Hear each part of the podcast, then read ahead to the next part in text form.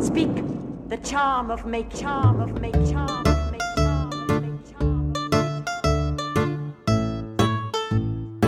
There will come a time on the planet Earth when science and technology will be long forgotten. When wizards will rule the world. This is the Arnemancy podcast featuring Reverend Eric. Join me on an exploration of the practice, philosophy, and history of the occult, esotericism, and the paranormal.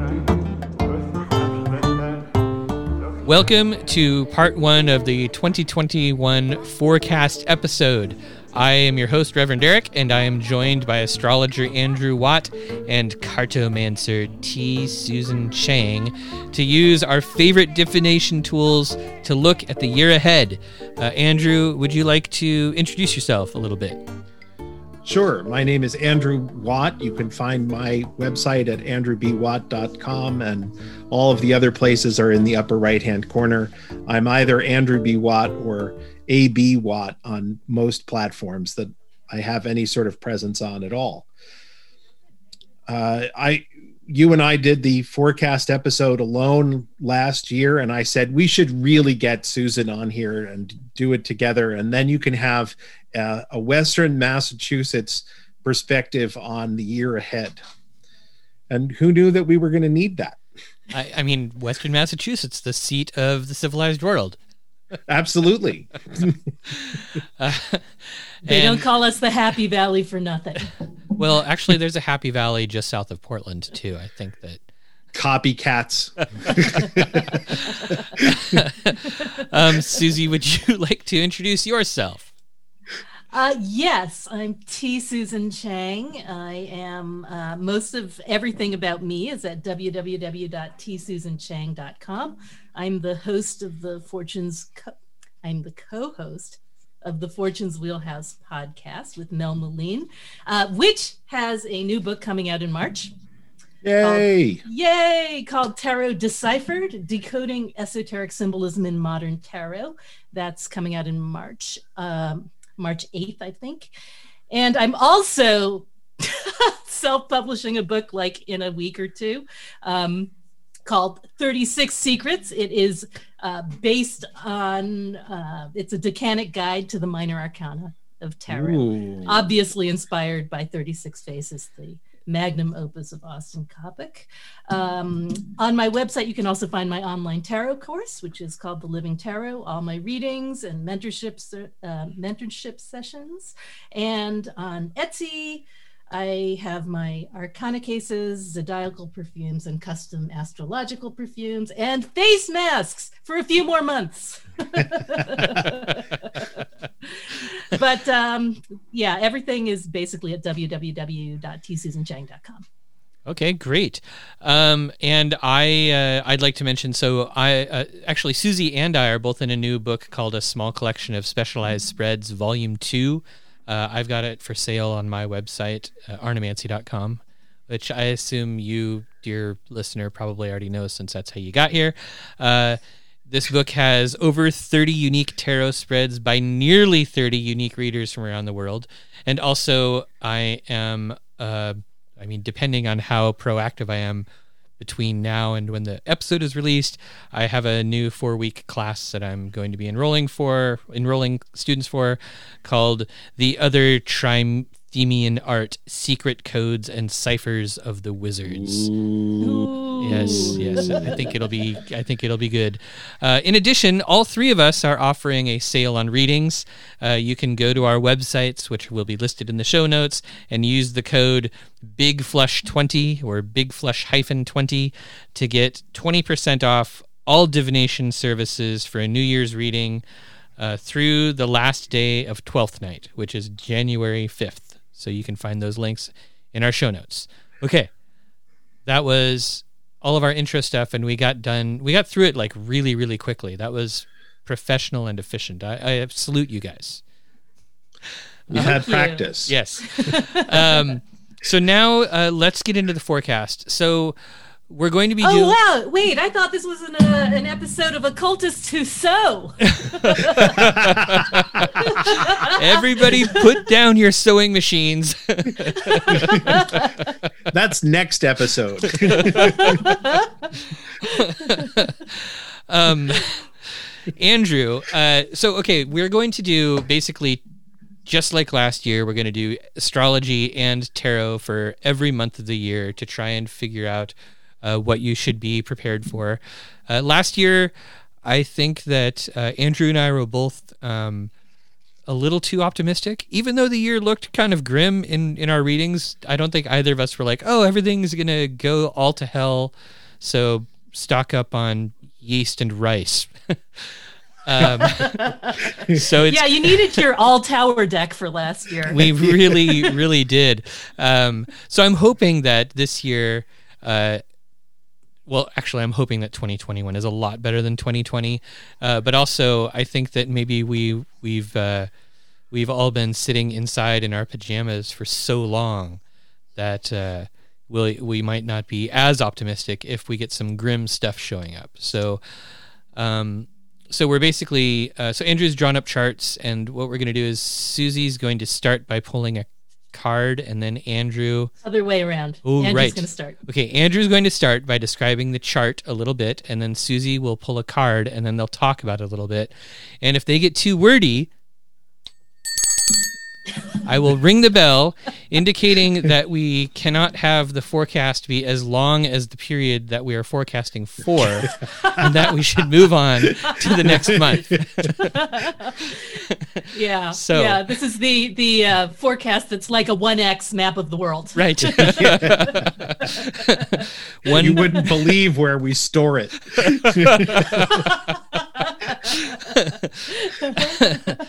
Uh, so yeah, I mean, in a in a less than ideal uh, forecast setting, you will finish listening to this about the time we start recording the 2022 forecast. But hopefully, you will be able to finish listening to this before 2021 even starts.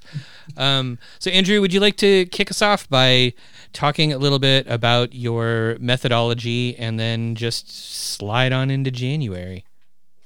Sure.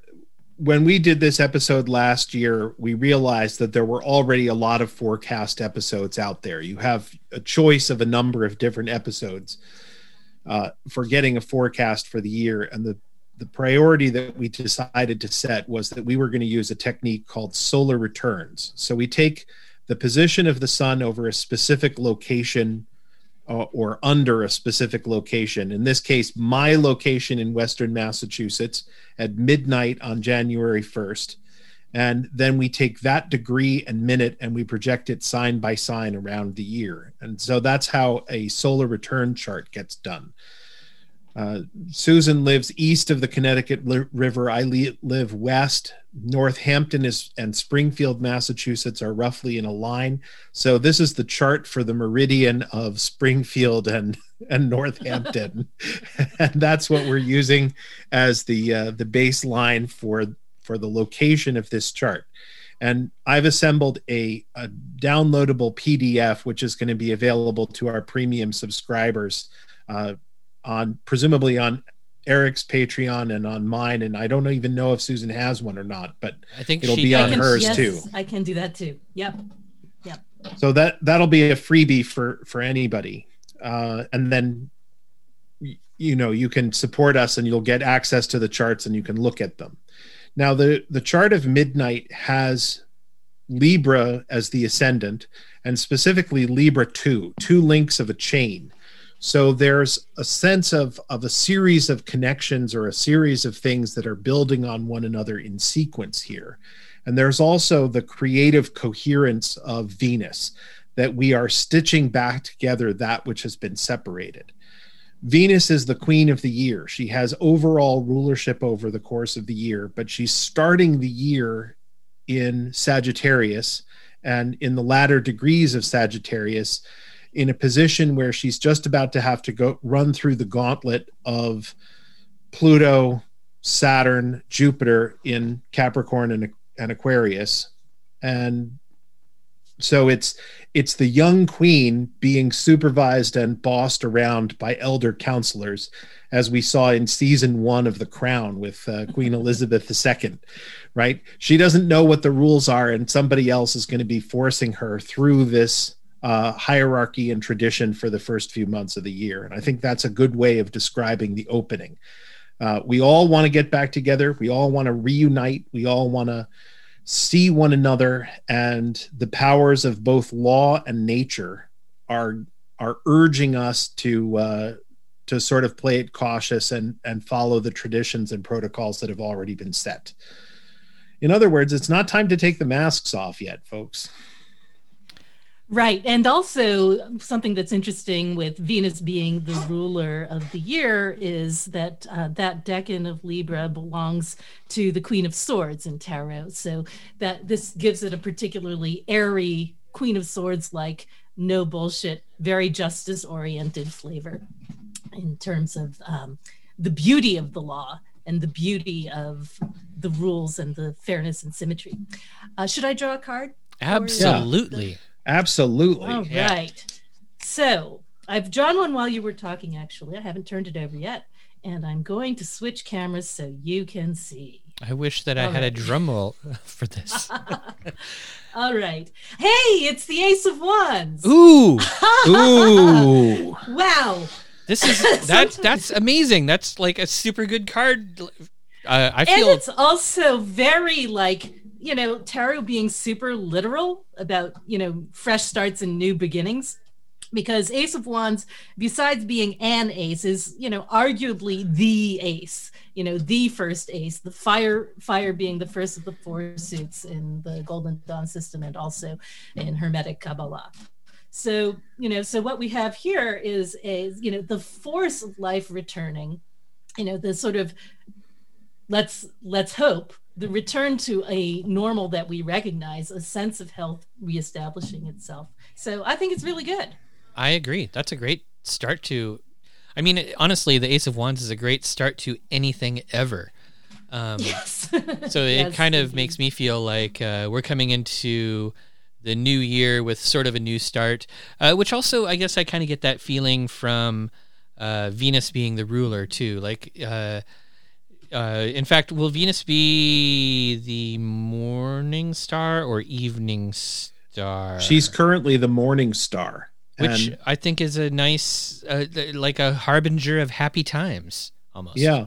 The other thing that's nice about the Ace of Wands is that people don't know this, but we're recording this episode on the day of the first launch of the uh, of the vaccine in the U.S. that's and so right. it's the first stick. It's the it's the first nice it's the first punch.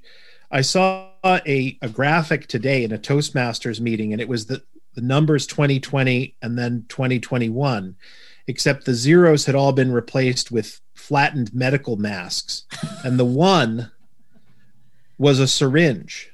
hmm So Grim. it- I think this is a vi- well, it, but yeah, grim, but at but at the same time, here's the first stick. It and the vaccine takes two sticks, so this is the first stick. I, I like that reading. I like that reading. I, I feel uh, already more confident than I did uh, about our 2020 um, forecast, although I also have difficulty remembering that long ago at this point.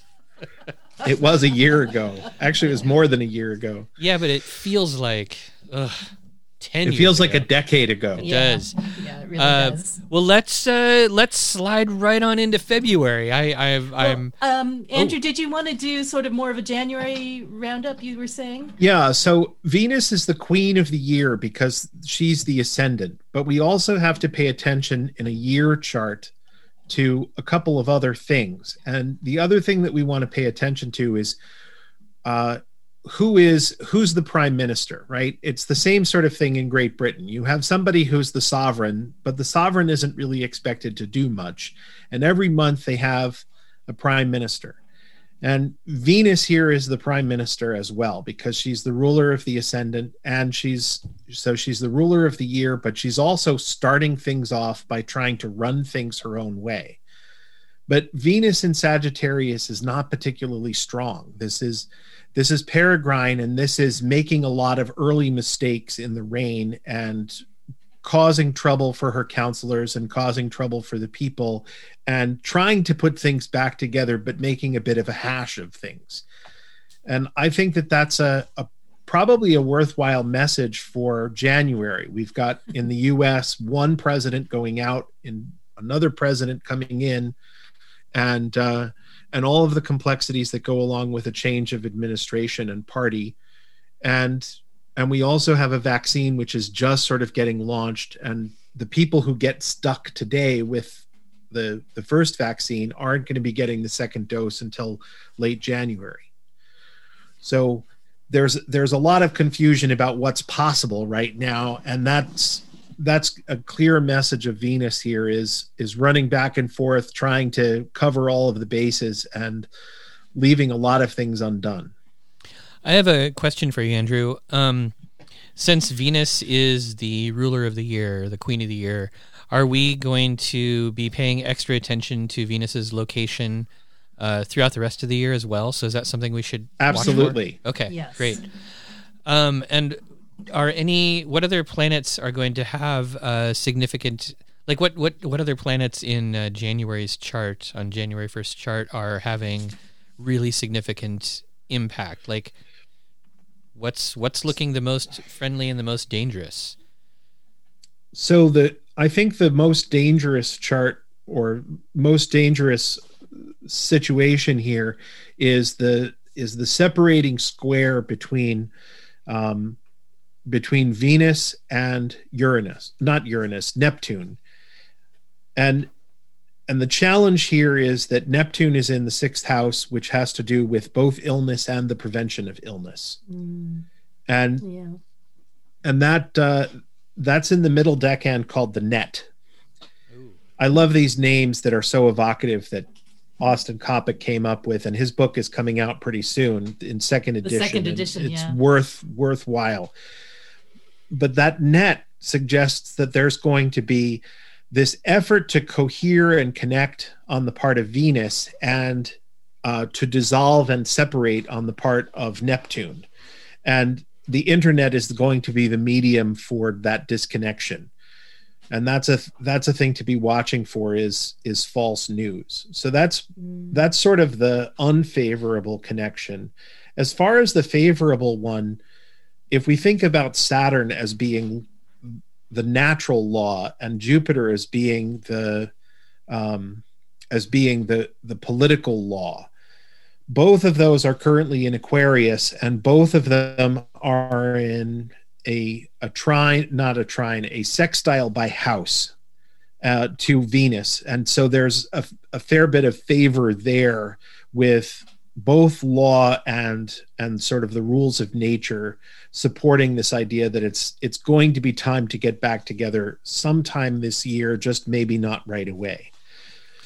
We should also pay attention to the moon and the moon is in the spotlight uh, which is the first decan of leo.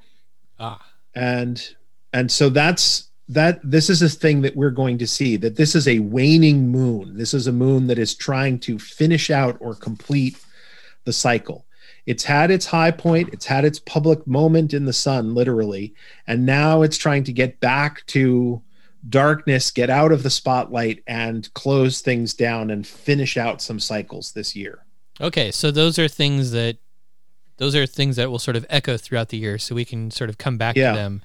Okay, now And uh, January card. yeah, and January the, and the Ace of Wands, possibly. I, I can't even think of a better card to to start January with. Like that's that's great. Okay, now we're we have to move into February, or we will never finish. Fair enough. um, okay, so uh, Andrew, what's happening on February? So when when does the uh, return happen? When do, when is this chart for? So this is the chart from uh, for January 30th at about not quite 11 a.m. And our Venus in this chart has moved from the end of Sagittarius into the end of Capricorn, and it has just come past its uh, its conjunction with Pluto, and it's in the last decan of Capricorn.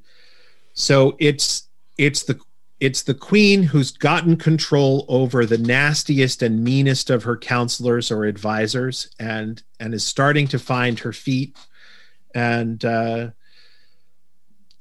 but she's still got the two big ones of of Saturn and Jupiter coming up. she is in. Uh, I Looks have a like note here. the the ninth house. Yeah, she's in the ninth house, but she's also just past the the uh, conjunction with the midheaven. Right. So Mhm. overall, this is the the queen starting to shine and take charge. okay. and uh, and so we'll see some early successes from Venus in terms of cohering and connecting.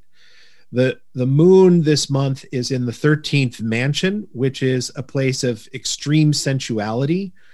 So, uh, and it's also in the fifth house. Like this looks like a lot of fun. Treat this as a celebratory time to get with somebody and and have a little bit of uh, bedroom time.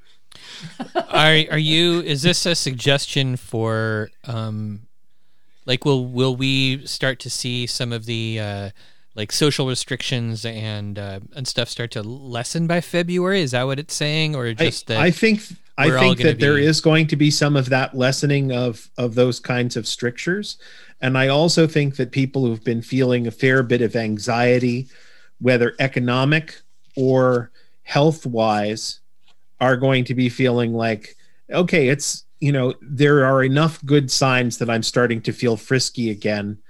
Uh, the thirteenth mansion is is generally a, a sign of pleasure, but it's also an indicator of children like Mm. trying if if you've been delaying trying to get pregnancy february might be a good time to start doing that again i mean know your own limitations and your own boundaries and have a plan but it might be favorable All right, and let's get a card for February. All right. Let's see. What have we got here? Wheel of Fortune. So far, so good. So So- far, so good. that only works if you're listening to the guy who's jumped out of the building. Every window down. So you, oh, so far so good. So far so good. yeah, no, I mean because uh, because the Wheel of Fortune is associated with Jupiter, the greater benefic, and we tend to read it as being fortunes on the upswing as opposed to just the vagaries and volatility of fortune and anything might happen and being scared of that. It generally tends to be a card of um, of optimism, of really looking ahead, is you know, which I can imagine being the case as people are this is february people an increasing number of people are starting to get the vaccine at this point uh, people are starting sort of starting to make plans for what they will do as the year unfolds um, there's there's just a general feeling of optimism i would also expect with a card like this to possibly see some inflationary activity on the market you know just a sense of things um, people getting you know, with every little tiny bit of good news we got in 2020, people kind of lost their minds. And I Mhm. think we might see a little bit of that as well. Oh, that sounds that sounds like pretty good news. Then, uh, I guess February doesn't sound super terrifying.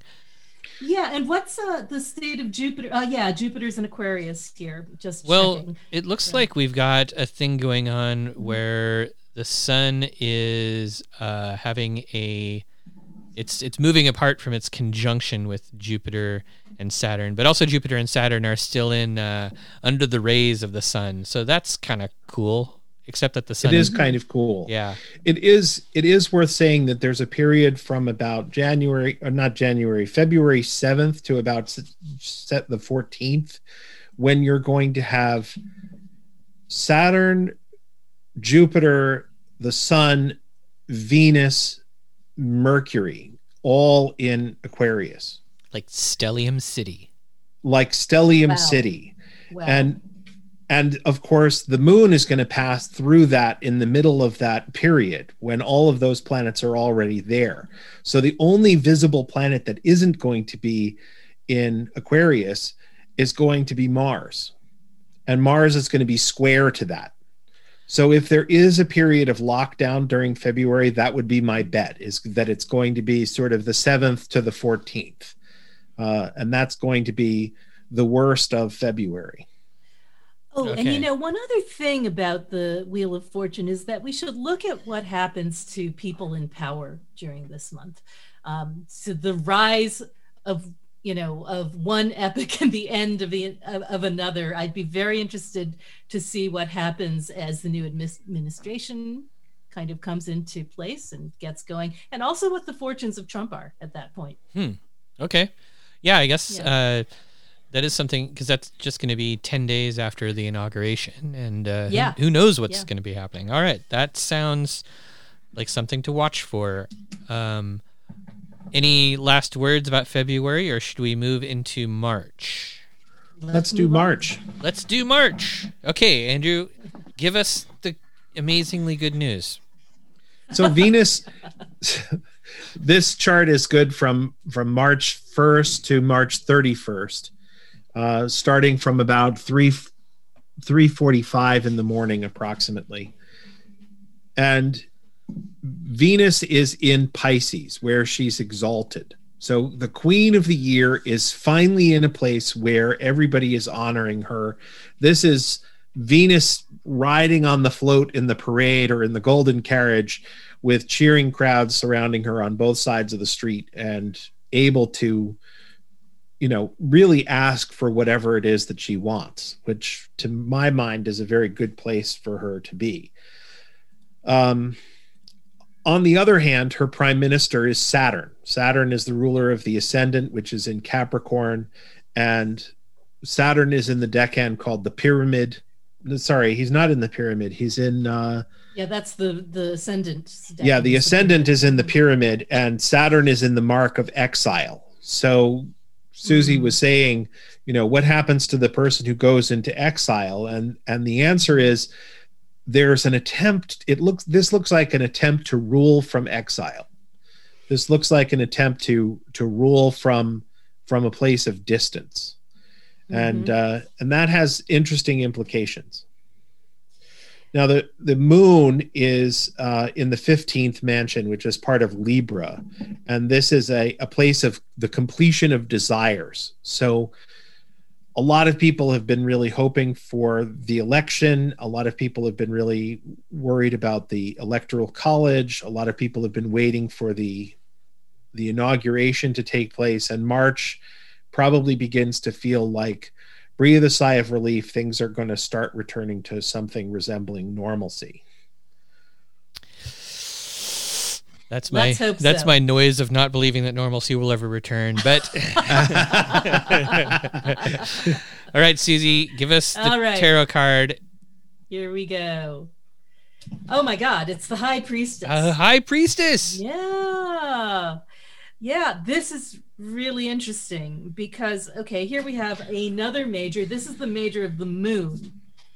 And it suggests also that a lot is happening behind the scenes. The high priestess tends to, you know, she's very quiet. She's got her hidden Torah scroll. She's got, you know, to me, I think there's going to be a lot of policy work happening, a lot of sort of infrastructural, um, legislative stuff that's going on that will play out over the rest of the year, uh, but which may not be immediately visible in March itself. I don't think we're, you know, going to be in our come out, come out wherever you are phase by March. I think we're still going to be um, somewhat veiled, as the high priestess tends to be, and um, and and still wary as well. Okay. That that feels right. I mean Mhm. i i didn't mention this but we've got saturn and jupiter in the second house in aquarius. So there's a sense of of the forces of of law and nature wrestling over what our finances look like. That feels like a continuing market upswing but continuing economic stagnation. What was it that biden said? I think he called it a k-shaped recovery. Yes, Ow. Exactly. Uh, Yeah. it was a terrible line, but uh, uh, it was nice to hear somebody in a position of power actually describe it that way, as opposed to a rising tide lifts all boats. This is uh, this is this continuing separation of of rich and poor. April, Yeah. I oh wait, hold on. Oh, One other thing okay. about the high priestess, I think, is that it's also going to be an introspective period. So, you know, I think there's also going to be some self examination, um, some inquiry into the past Um, I wouldn't be surprised if there's sort of governmental um, action and oversight, you know, uh, looking over what may have gone on before. A little it's, bit of it's uh, definitely a you know internal kind of a thing going on. here. right, sort of a frolicking in the garden of pomegranates. I don't know about frolicking.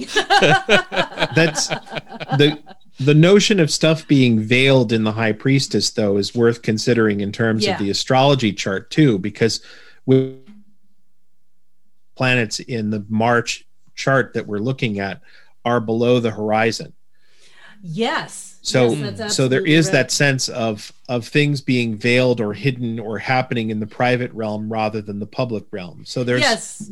yes. there's a the woman in the way public high. space in a prominent role but a Mhm. whole lot of decisions are being made behind the scenes That makes perfect sense to me. Yeah. In fact, in fact, Andrew, the the the the moon is the only the only traditional planet above the horizon on that chart, if I'm not mistaken. yeah in fact she's the only planet of any kind above the horizon you've got Yeah. pluto just under the ascendant in in capricorn and then the last actual planet is mars in taurus which is in the fifth house so there's there's no planets except except the moon in the night sky that day. Furthermore, this is a night chart, so she's Yeah. the luminary of sect. and she's reigning supreme over all of the other powers. hmm So this is really all about the moon. hmm hmm And she's going to be pretty bright too. Yeah. hmm Um. Okay. Well, now shall we move to April? Yes, Absolutely. All right. Let's hear what we got. So again, Venus is our queen of the year. She's the one who's in overall charge. At this point of the year, she is in Aries. She's moved out of Pisces and she's in a place where she is in detriment. I tend to think of um, Scorpio as when a woman is in a traditionally male space where she feels uncomfortable. Uh, the image that I use is um, the woman in the red dress in the men's locker room. Uh, we're She talking has- Aries, yes. And No, no, I'm talking about Oh, oh. Scorpio. But when she's in Aries, she is a woman operating in a supremely confident way in a job that another that a man thinks should be hers or his, Hmm. right? Hmm. So it's it's the female CEO or the CFO who's running the the Mhm. company because she's competent and then there's a whole bunch of guys who are mansplaining and trying to take her down. Like that's the image that I play with to describe her discomfort in those two places. So Venus is is you know demonstrating competence in the realm of Aries but also has to watch her back because there's a whole lot of people who are trying to make her miserable. But she's also again this month functioning as her own prime minister because the ascendant is in Taurus. And just above the ascendant, we've got Uranus, the revolutionary force, the the inventive force that overturns or reshapes or recreates.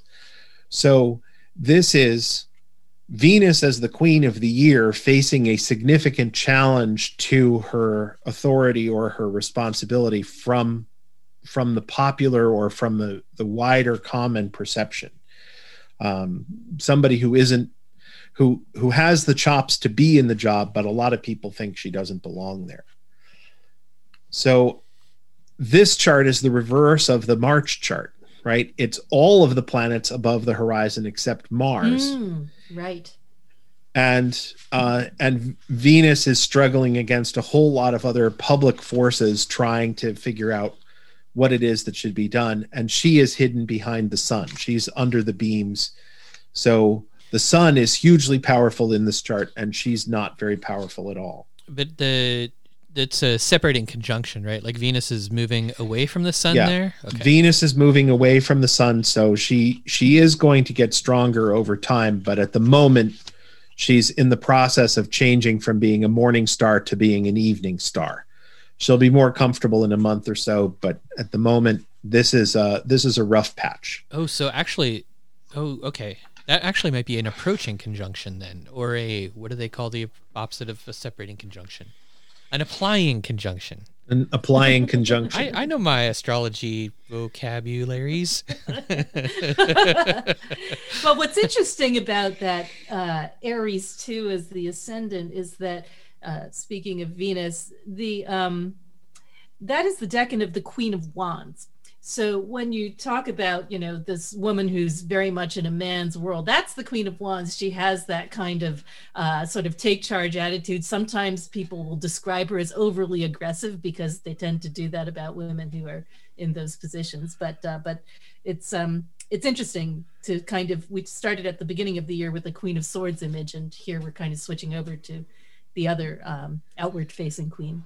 Yeah, and the the middle decan of Aries is also in Austin's language is the crowned. So this is the woman who's who's literally putting on the emblems of sovereignty.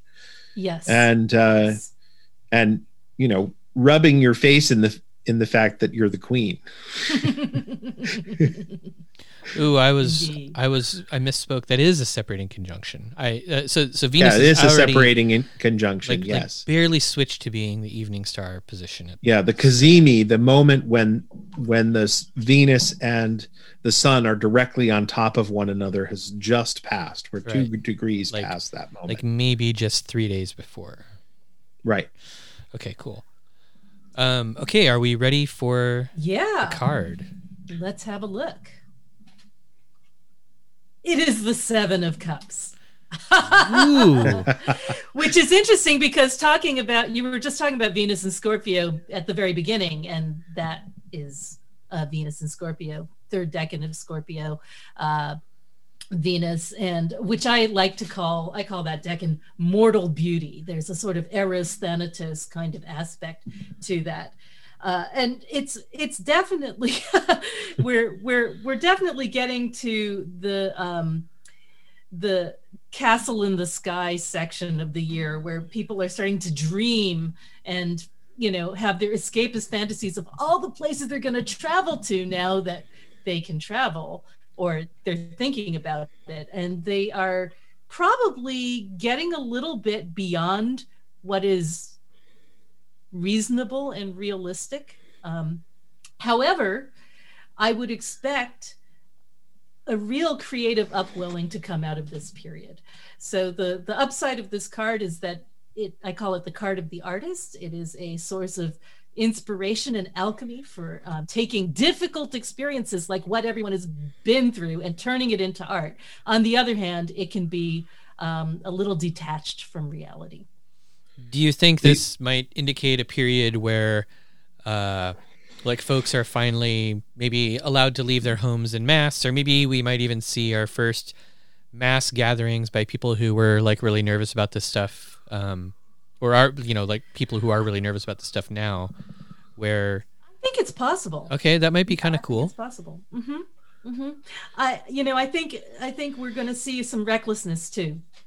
Oh, I feel like that's just a yeah. human thing. That's just par for the course. yeah. yeah, it's it's worth noting that at the at the moment of the chart, which is actually on March 31st rather than on April 1st, Mm, That- interesting. that the That's why. moon is t- is less than 24 hours away from being in the the decan represented by the 7 of cups, which is the third decan of Scorpio. Oh. So in the first 24 hours of the chart, the moon is going to shift into that space and Yeah. so she's she's going to be moving i think from the 18th to the 19th mansions of the moon so she's going from this place of medicine and healing hmm into a uh, into a place of precautionary measures the 19th Right. mansion is about precautions the 18th mansion is about uh, restoration of health so this looks a whole lot like what you were saying of uh, over exuberance or or rushing a little bit too fast. The the moon is saying we're not there yet. Keep keep working on the healing, uh, even as people are rushing forward into their into what whatever comes after COVID. Exactly. And with the moon in fall and Venus in detriment, I think, you know, they're not as able to afford what we might look for from them.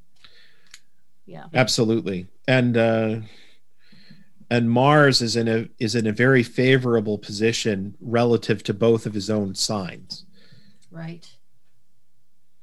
So this is a case of of the prime minister, who in this case is Venus, um, not keeping as good control over her own ministers as she should.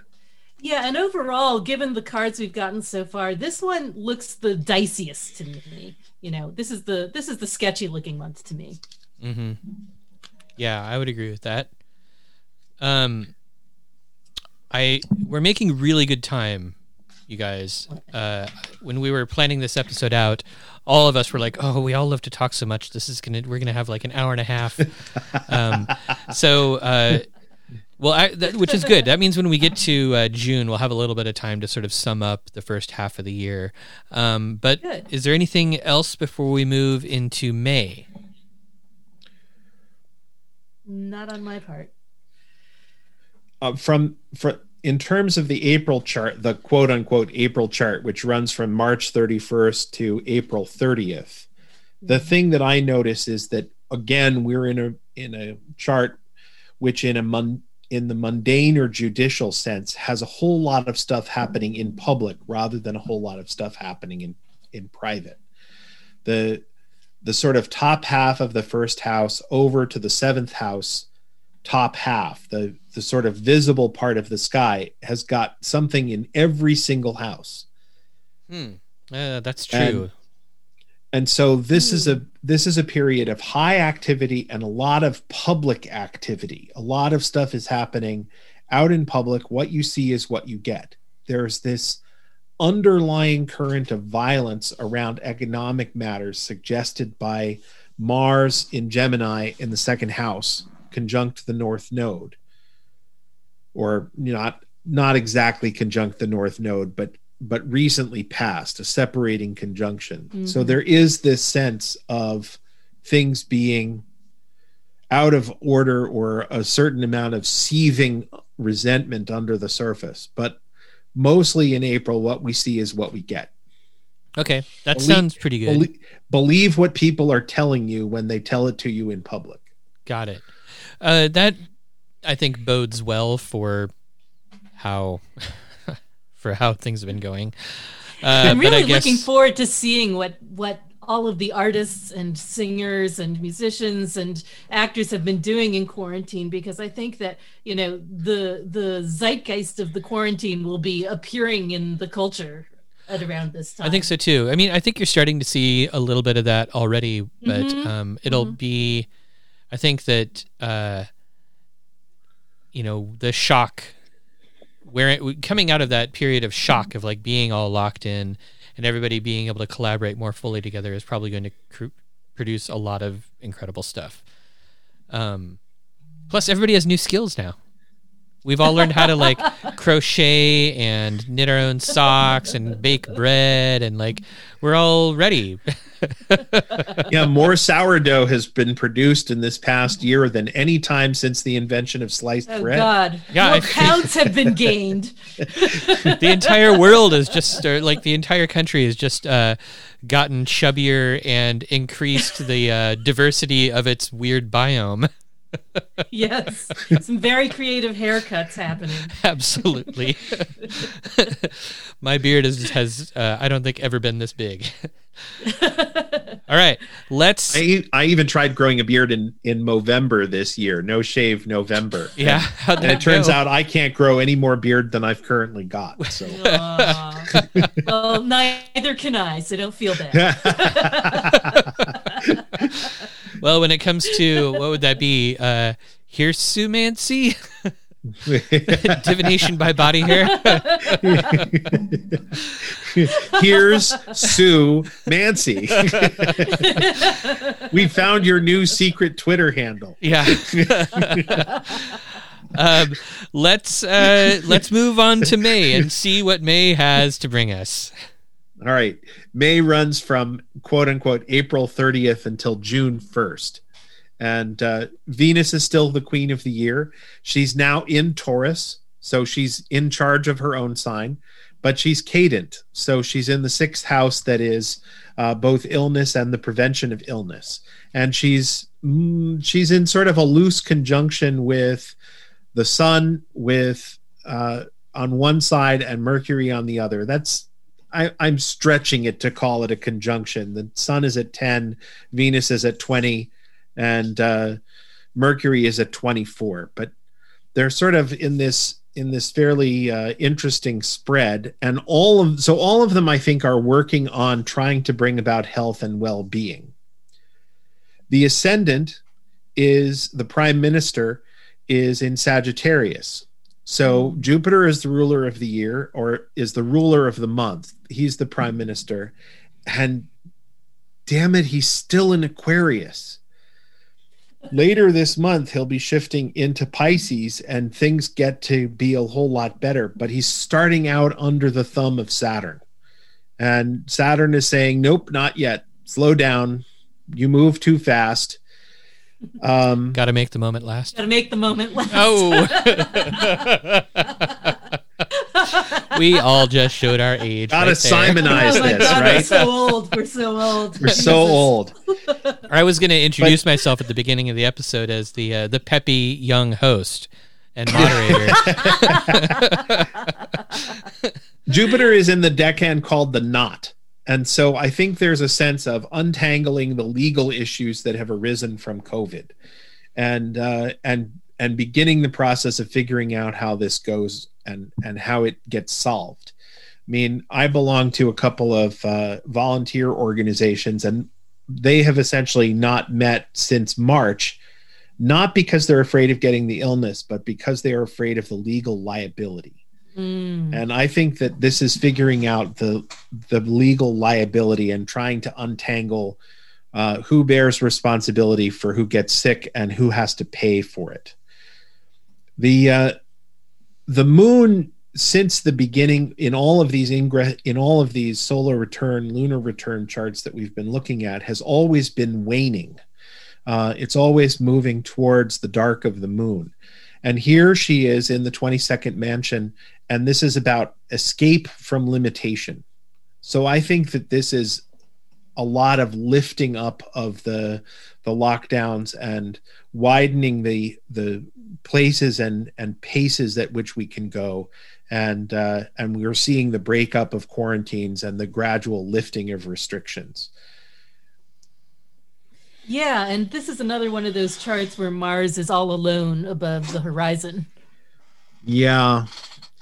And he's in the eighth house. So this may be us beginning to reckon with the number of deaths that we've had over the course of, of the last year. And he's in fall.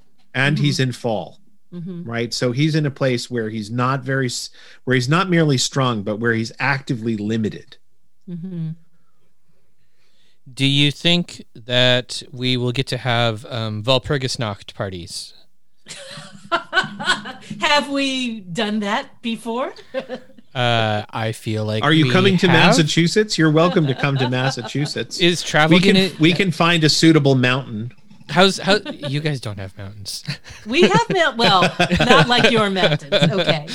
um, uh, but but what is uh what is tra- actually that's a good good uh, question that we're this far into the year like what does travel look like at this point do we have any planets uh in indicating that travel is going to be good or bad or possible Well, with a Sag ascendant, you know, Mhm. it's not impossible. It's it's not impossible. Um, Okay. The th- what S- Susan? What is the the card for the third decan of Sagittarius? It's the for the third because I think it's uh oh yes you're right. It's the ten of wands.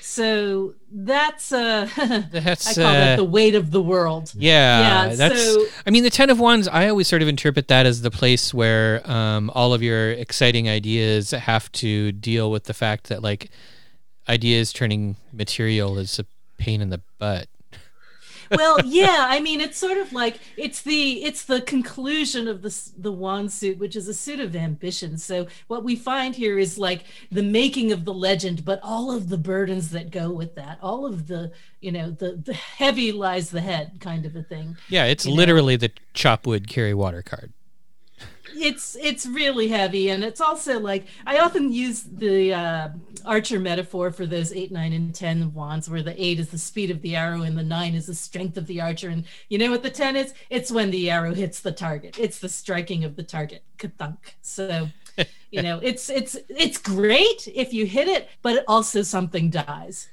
and and it also means that you have to go out and collect all of your arrows and bring them back again and carry them Yes, around in a big right. bundle on your back.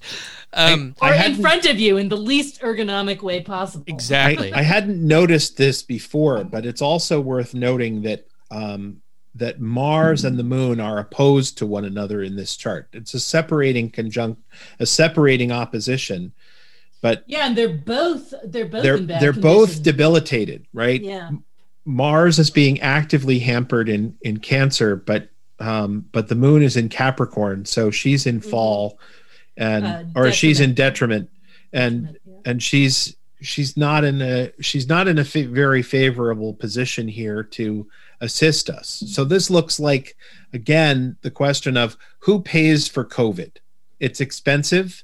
Uh, it's been expensive. It's caused a lot of economic hardship to, for people, and who who pays? My um my prediction as a as a citizen of the United States of America is that the um, middle class and lower will pay. just just uh you know That's not even a guess, Eric. no I I support the capitalist regime and I in all of its ways don't don't come after me. Um uh, all right Susie let's get the card All for right. realsies. I hope it's the 10 of wands that would be spooky. the tower, Ah! which is funny because Mars. That's Mars. Yeah. which we've been just been talking about. Um, yeah, this is this is terrible. This is um, this to me looks like you know the consequences of what we were doing in the last month when we got ahead of ourselves and suddenly we have we are reaping the karmic harvest from those poor decisions So we Uh, thought everything was fine, and it turns out that it's not.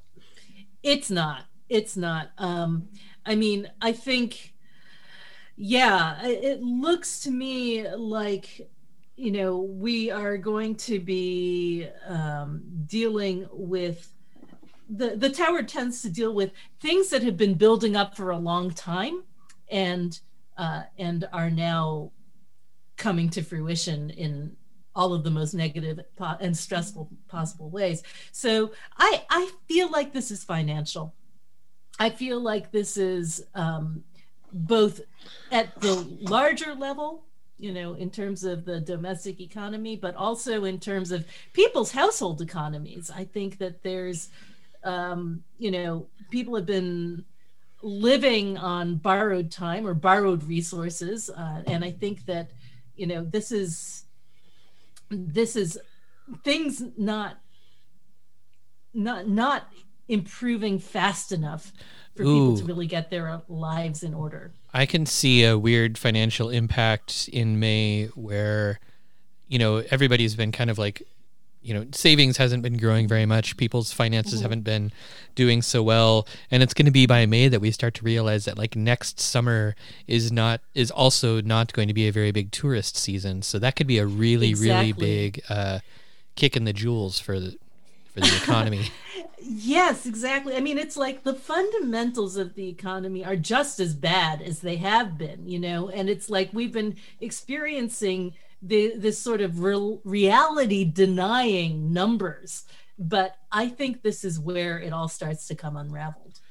And so we've also got like uh, back to the astrology, both Jupiter and Mercury, which are both kind of economic or you know money-ish planets, are both uh, cadent and um, not in awesome spots. So maybe that's kind of supporting that idea.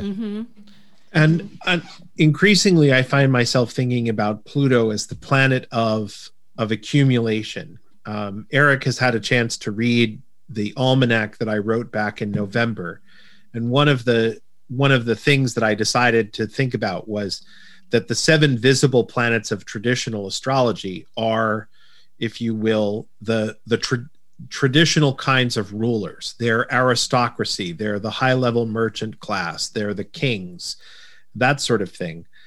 and the three um, transpersonal planets are the planets of the of the wider population, and and Pluto becomes this power of accumulation or this power of of what happens when a lot of small people a lot of very small people make decisions that wind up accumulating on top of one another and in this chart we've got pluto in the second house in Mm. capricorn uh, in the decan of the throne which is what the four of pentacles Yeah, yeah, it's the bank. Yep. it's the bank so this is the this is the power of accumulation literally holding on to the money and not letting it flow so this looks Yeah. like a cash crisis Yeah.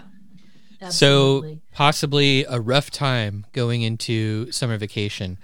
Uh, okay, we have. And you know what else is is interesting, real quick, is that five draws so far, five months. We've gotten three majors, all of them planetary. That's sixty percent majors. Normal is twenty nine percent.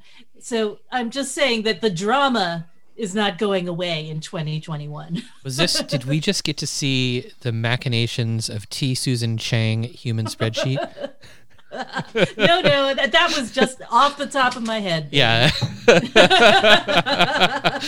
uh, okay, so that is. I mean, that is pretty uh, interesting. We've had a lot of really significant cards. Um, We have. And I don't think that we saw that many uh, big cards in the beginning of the year when we did our forecast last time.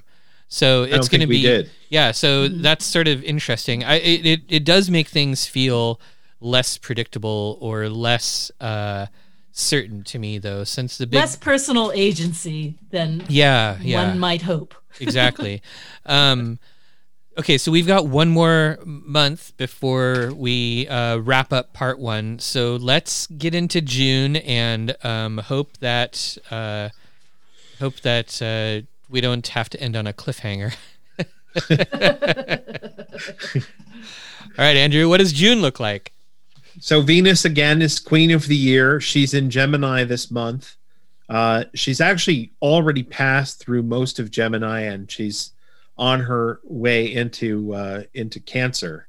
She's at uh, what is that 28, 25, 28 degrees, 25 minutes of Gemini. Uh, and Mercury has just gone retrograde uh, more or less at their conjunction a couple of days before. And this will be Mercury's second retrograde of the year. And this will be Mercury's second retrograde of the year, mm-hmm. but it's the first one that we've seen actually taking place in one of these solar return charts. And this looks like the if you think about Mercury's nature, he's sort of or they are sort of aristocratic expertise, right? They're they're scientists, they're bureaucrats, they're doctors, they're technicians of various kinds and and Venus is the diplomat who just wants everybody to get along. So this looks like some kind of a divergence of opinion between the technocrats who want things to go one way and the uh, and the cohering powers that just want to forgive and forget and move on and can't we all just be one happy family? So there's some of that energy in this chart. Uh, and and this is this is Mercury's sign.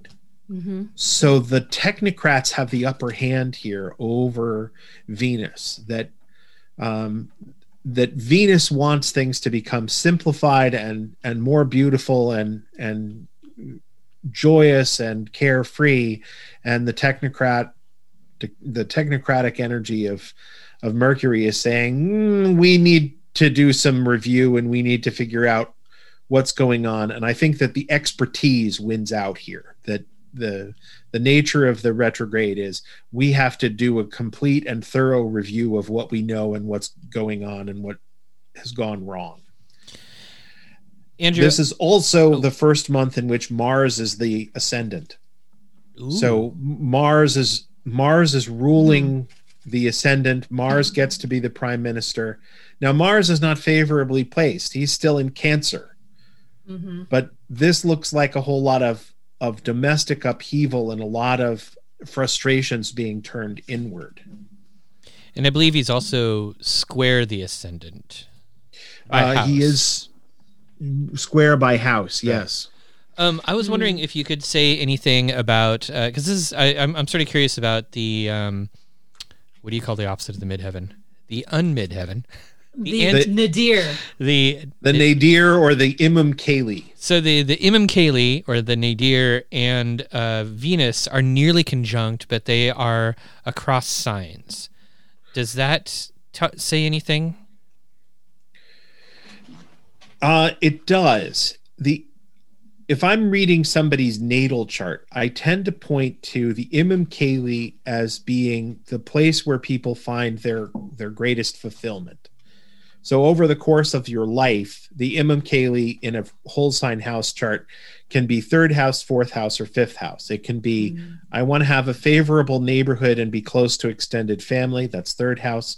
I want to be in a nuclear family and have my family of choice living under my roof. That's fourth house.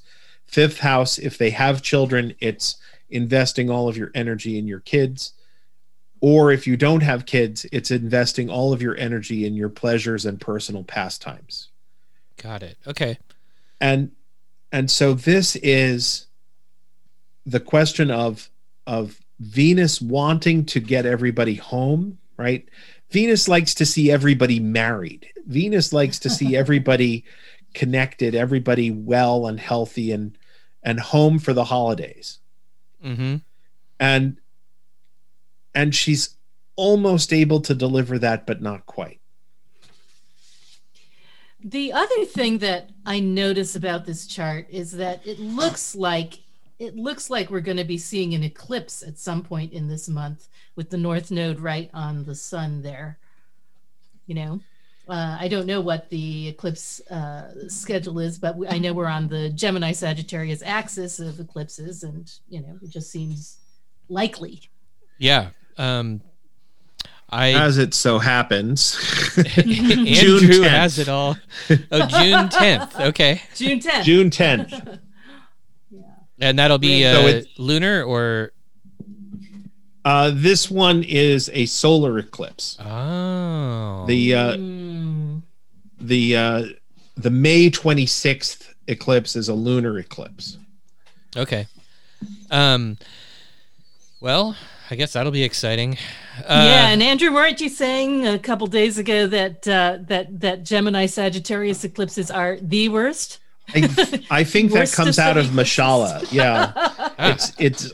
I I've been reading a lot of Abu Mashar and a lot of Mashallah from the Ben Dykes translations, and Mm-hmm. I think it's Mashallah who says that the uh, that the Sagittarius Gemini axis is the worst of all six of them.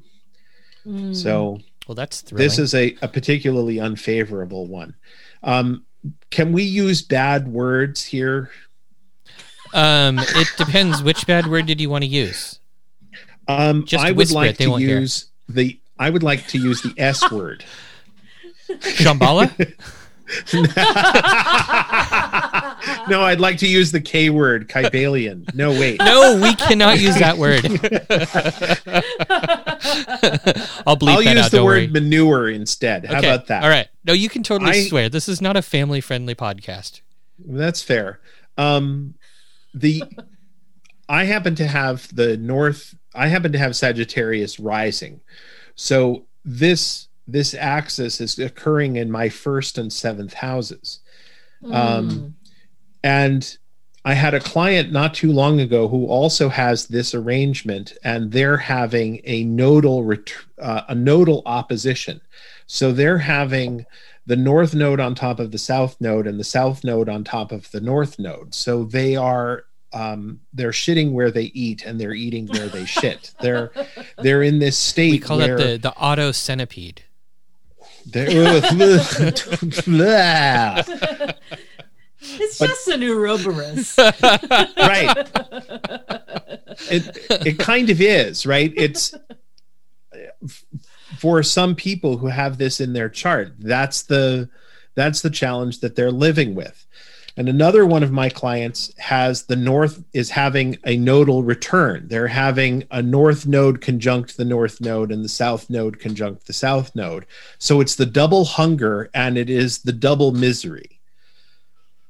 And some hmm. and at least some people who are listening to this are experiencing these two conditions. They're experiencing the shit where we eat problem, at, or they're experiencing the the double hunger, double misery problem. Now that doesn't apply to everybody, but I think that I, we're sort of experiencing this, my partner and I, to some degree, because we're looking for a house, and there are all sorts of challenges involved in finding and buying a house and uh, doing so in a pandemic has made things extra complicated. Uh, and it it's been good for us, but it has also been painful. Yeah, I can. And- imagine. yeah, that sucks. So Um, so this look that's what eclipses are going to look like, and this one is passing between um, between third house of neighborhood and ninth house of travel. So this looks like more like a backing off or a move back towards shutdowns or limitations on long range travel. Or it could be that Mm. people just won't have money for long range travel, or some, Yeah, it could something be is that gonna, too. Something That is going to happen. Uh, yeah, I, I was sort of wondering about that. So this this still kind of points towards travel restrictions of some sort, whether it's Yeah. whether it's economic or or uh, or the collapse of the airlines. You know, I feel like it's about time. Yeah. my my mother has said for 25 years more than that probably if god had meant for us to fly he wouldn't have invented buses or trains. or trains buses is her particular line but you know you get Um, the idea well, I'm going to start using that line. Do you think she would mind? No no All right. i'm I- pretty sure at this point it's public domain That's my that's my new opener at the beginning Creative of every Commons. episode. If God had intended for us to fly, He wouldn't have invented trains. what's uh, the card Yeah, let's see the card. Yeah, okay, okay. I'm the sorry. Hold on. Let me. I did that for myself. okay. All right, it's the Page of Swords. Oh, all right. good, good. All right. So, gosh, very few decanic minors in this uh, batch. We've only seen the Seven of Cups, but that's neither here nor there. So, Page of Swords is trying to do something and not quite succeeding. Trying and trying and trying. This is a card of effort. It is also a card of Aquarius, and we know that there is all kinds of uh, story going on in the Aquarius world uh, at this point. So, you know, I mean, I think hmm, it's interesting. Over the years, I've come to see the Page of Swords as sort of like the keeper of the magical task list. You know how, like, when you do a working, you don't get to see how the mechanics work of the result. You know, it's all behind the scenes hmm you know the thing that gets that you that $10 bill in your pocket exactly when you need it. Anyway so that's what the page of swords does. Um, works behind the scenes. One of the cartomantic early meanings is like a spy or someone who's kind of like uh, an agent of some kind. So i actually think there's going to be some kind of emphasis on um, on internet activity, uh, whether that means that we're talking about uh, cyber warfare at some level or just a ramping up of surveillance because of what's been going on in terms of you know health tracking and Huh. that kind of thing Okay. but uh, but I do think that there's um, there's there there is a an effortful quality to this month. I think because of the Page of Swords, a, a sort of like you know that feeling of just constantly trying to get something done any which way you can with any resources you have at your disposal and So- not necessarily being able to see the fruits of that action in the moment So there's a sense of frustration to the Page of Swords here, Mhm. but that doesn't necessarily mean that no progress is being made. You just might not see No. it in June. Exactly. Okay. Exactly. And it's it's all theoretical. It's flying on instruments. This is air. This is swords. So you know it's Right, doing right. the the the um, blueprint work that you have to do. So I guess overall, May, May and June, uh, there's a little bit of there are some questions, some trouble that might be happening in May and June. So that's Oh yeah. We don't But necessarily-. yeah, May is worse. So we're we're not really ending this episode on a super bad cliffhanger, but we can definitely look forward to things improving in the second half of the year. Uh, or it's all just going to be one ginormous, flaming, eternal dumpster fire in the sky. It's I don't think it's going to be a flaming dumpster fire. I mean, I've looked at the astrology ahead and I I think that there is some favorable stuff going on in the second half of the year.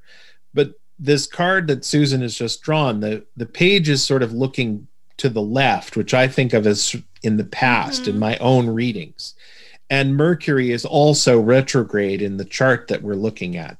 So there's this sense in both of these cards of back to the drawing board or let's review the work that we've already done.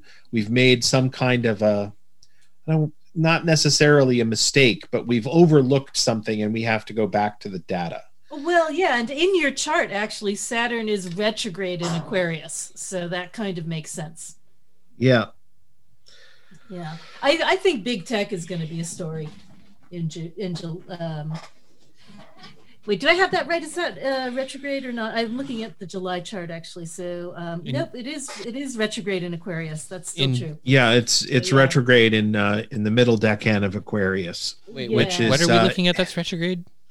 Sa- in- uh, that's Saturn. Saturn. Saturn's okay. retrograde in Aquarius, which I I call that decan's celestial navigation. There's a uh, there's a quality of trying to solve the problem in a theoretical way.